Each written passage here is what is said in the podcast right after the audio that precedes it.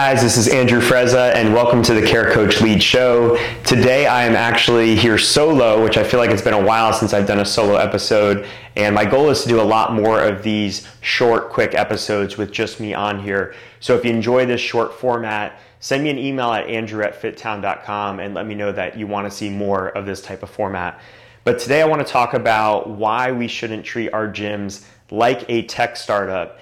And this conversation, this topic, came from a conversation that I had with a gym owner that I coach and mentor a few weeks back. And basically, his question was centered around he's got this, this money that he wants to invest in marketing. And he's asking, should I front load this budget to spend on marketing and try to fill our gym in the next month or two? Or should I spread that budget over time and try to grow the gym a little bit more slow and a little bit more sustainably in that sense? And my quick answer to him was, I'd like for him to do it more of that slow, steady approach, figure out his marketing budget over a course of a year. How much does he want to spend on marketing in total to kind of begin with the end in mind?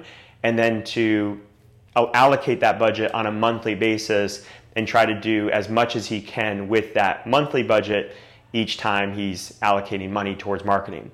So, one of the reasons why I wanted to bring this up and, and share my perspective on this is really how our physical gyms, if we own a brick and mortar location, how it's different than maybe a traditional tech startup that we might look up to and try to learn business from. That a lot of those tech startups will lose money in their first several years. So, an example of that is one that most of us know Amazon. Amazon was founded in 1994. It went public in 1997, but it didn't actually have its first profitable quarter, its first profitable three month period until 2001. So seven years after being founded. And that's not a overall profit, that was just a three month period profit. So it was several years after that before they were uh, overall profitable as a company from their first day opening in 1994. Another example of that is Netflix. So Netflix was founded in 1997 and it didn't have its first profit until 2003 almost six years later for them. And the reason tech startups treat their businesses that way is because their businesses benefit from massive scale. The more people they get in their company, the better. And I know a lot of gym owners are out there, well, saying, well, of course, I want more people in my gym. Like, I would benefit from more gym members. But we'll get to that in a second because we don't have the same potential for scale that a lot of tech startups have. And what separates them is that their business has a potential market size, uh, a total addressable market is usually the terminology that's used, that is massive. It's not limited to a local area, it's not limited to a small subset of people. You know, in Amazon's case, as they've grown, it's almost become a worldwide market. Um, you can, you know, anywhere, almost anywhere in the United States, you could order a package from Amazon and have it at your house in the next 24 to 48 hours. Uh, Netflix, as another example, you know, theirs is even a better business model. They're a software business model where if they were to create a TV series, they, they create a series, The Queen's Gambit, they create that once, and then it really doesn't cost them much more, if at all, to broad that, broadcast that out to the entire world. So those business models have a massive total addressable market, and that business costs about the same to run, whether they have 10 customers, 100 customers, 1,000 customers, or 10,000 customers, you know, or 10 million customers, right? Now, obviously, there are some things where their operating costs are going to go up over time, but you're going to find with those larger tech startups that their the amount that their revenues would go up in relation to how much their expenses would have to go up to cover that amount of revenue is that gap continues to widen as their business grows. When they're serving 10 customers, it's a lot bigger portion of their business. They're usually in the red, they're usually in the negative, and when they're serving a million or 10 million customers, there's a massive gap, a massive profit there. Um, and then finally, there's no real cap on their potential. So it's not, again, limited to physical space or a local region, which is two of the elements that we're typically dealing with in our gyms. So when we when we look at our gyms and we try to apply that same line of thinking, we can look at okay, our gyms are pretty much limited to a three, a five, a 10 mile radius, depending on whether you're in a big city. You know, it might even be a half mile radius that people are willing to walk to come to your gym or ride a subway to come to your gym. Whereas if you're in a, a small town that's a little bit more spread out, maybe people are willing to travel 10 or 15 miles to your gym. But realistically, most people are going to need a certain level of convenience and they're going to be, need to be able to get to your gym typically in about 15 minutes or less for it to be realistic for them. Um, and then every client that we add adds a lot more cost to the gym. And we may not feel it with each individual client. We might not be able to put our fingers on it and say, oh, yeah, I added that client, it's so much additional cost.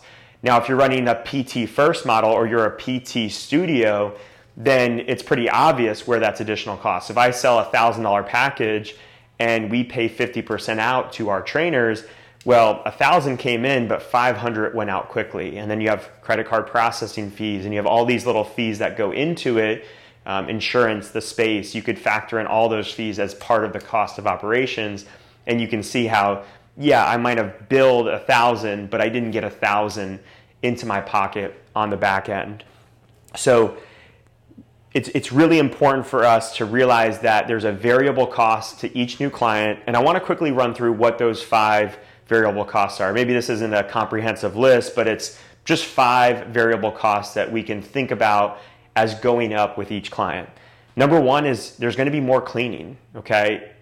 Just adding one client, unless they're a really messy client, which we've all had some of those really messy clients, but one client isn't necessarily going to make this massive mess. But if you go from a 50 client gym to a 75 or 100 client gym, you're likely going to have to increase your cleaning. You're going to be bulldogging the floors more. You're going to be cleaning the bathrooms more.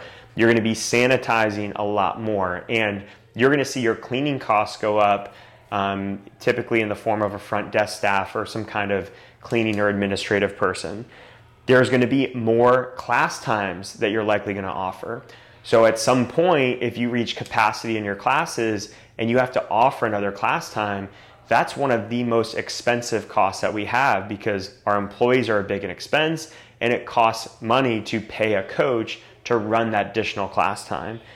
Having more coaches on staff to then be able to deliver those classes or deliver those personal training sessions that you're selling.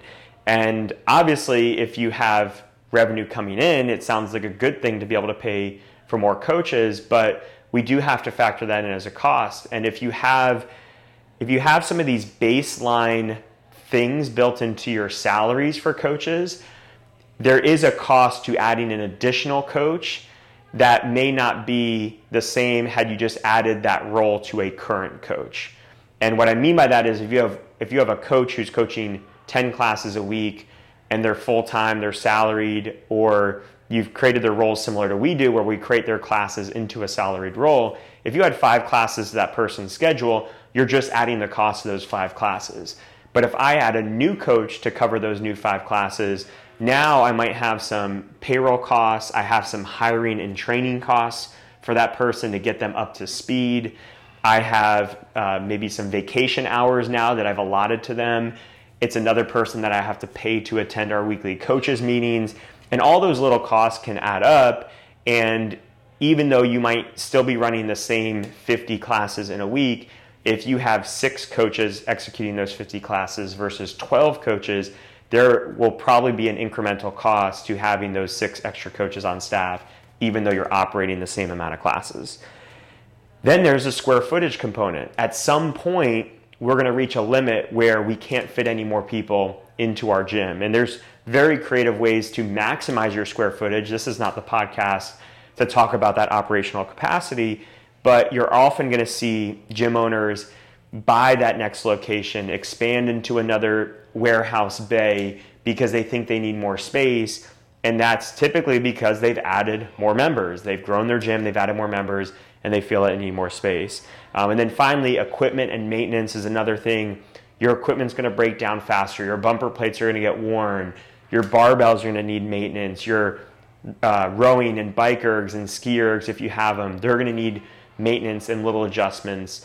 And that's going to happen more as you add more people to your membership, and, and each incremental person will add a small incremental cost as it relates to maintenance. So, to kind of circle back to this idea of should we push to fill our gyms? Should we spend a lot on marketing to fill our gyms in the short term? We also have to think about a few other factors. Number one is an, this idea of unused capacity.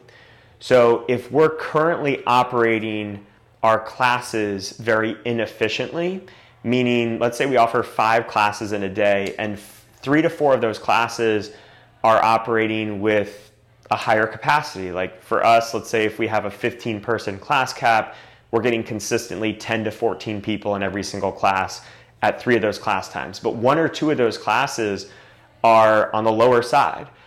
I think you have two options. I think you can cancel those classes or you can use a marketing approach to try to fill that capacity. And where you have unused capacity is where you should push from a marketing standpoint to fill that unused capacity. Because basically, those are the areas of your business where the incremental cost to deliver the service to that additional member won't cost you very much. You already have so much in place operations wise, and the incremental cost of adding that other member won't cost that much. Now, what's difficult about the business that we're in is that it's very hard to get people to just be spread evenly across all of your class times. If you have whatever number of classes you have across your day, your week, there's a very good chance that you have certain class times that fill up very consistently, and you have certain class times that are medium and ones that are a lot slower. So if you have the ability to fill those slower times, you think those times are potentially slow enough where you could cancel them altogether. Those are considerations, and those are considerations where you might want to design your marketing approach around that. Um, and then the final consideration in there is what will the quality of your service look like if you were to add a lot of people at once? And for some business models, it actually works better. If you're in a business model where it really benefits from a high energy class experience, I could see that this happening at an Orangetheory where so much of it, that experience, isn't about the technical coaching you're getting. It's not necessarily about the programming. So much of it is automated, right? We have they have the heart rate trackers, they have the three different sections of the room. It's a very streamlined service. So really if they get more people in the building, it's going to only add to the environment. It's going to add more energy, add more camaraderie, add more accountability to that experience. I, I make the argument for our classes sometimes, even our more technical FTX, our CrossFit style classes, there's a lot of class times where people just prefer a higher energy experience versus more of that individualized or one on one experience. So, if your experience is something that benefits from more people, great, let's add more people in the mix, let's push for more marketing. But if you have a service that benefits in a way from less or uh, more hand holding or slower growth, like a PT first model where you have new members sign up and they have to go through personal training first. They have to be onboarded. Maybe it's a group onboarding session. If it's difficult for them to get the same level of experience, if you sign 30 people up this month versus if you sign three people up this month, then that's another huge consideration there. Um, so I hope that's helpful. I just want to kind of expand your way of thinking and give you some different angles of how you can think about this and attack this. Uh, but basically, the co- conclusion that it comes down to for most people is commit to marketing as a consistent part of your gym. Think about where you want your gym to be in the next 8 to 12 months from a capacity standpoint, from a revenue standpoint, and design your marketing in a way, your marketing budget in a way that would work once you're at that level. What's the amount of money that you're going to dedicate to marketing once you hit your member goal? and start spending that money today and start creating a, a consistent marketing system, whether that be posting regularly to social media, email marketing, content, blogs, and podcasts, whatever it may be, commit to that on a consistent basis. So hopefully you guys found this helpful, and uh, look forward to seeing you on the next podcast. So hopefully you guys found this helpful, and I look forward to seeing you on the next podcast. Hey guys, it's Andrew again. I want to take a quick second here to tell you about our upcoming Rockstar Coaching Intensive and share with you what we believe makes a great coach. Great coaching isn't about how many certifications you have next to your name. It's not who can create the most soul crushing workouts. And it's not about using the most fancy terminology to impress your other coaches.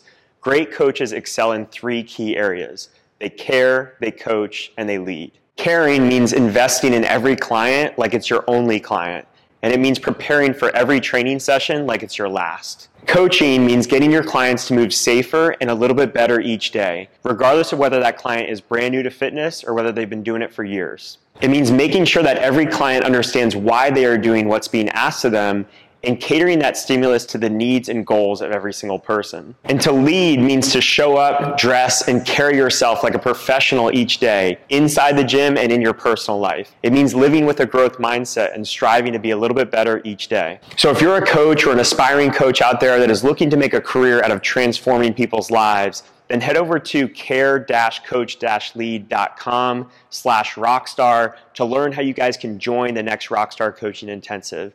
Again, that's care-coach-lead.com slash rockstar, and you can join in on the next group and work one-on-one with us directly.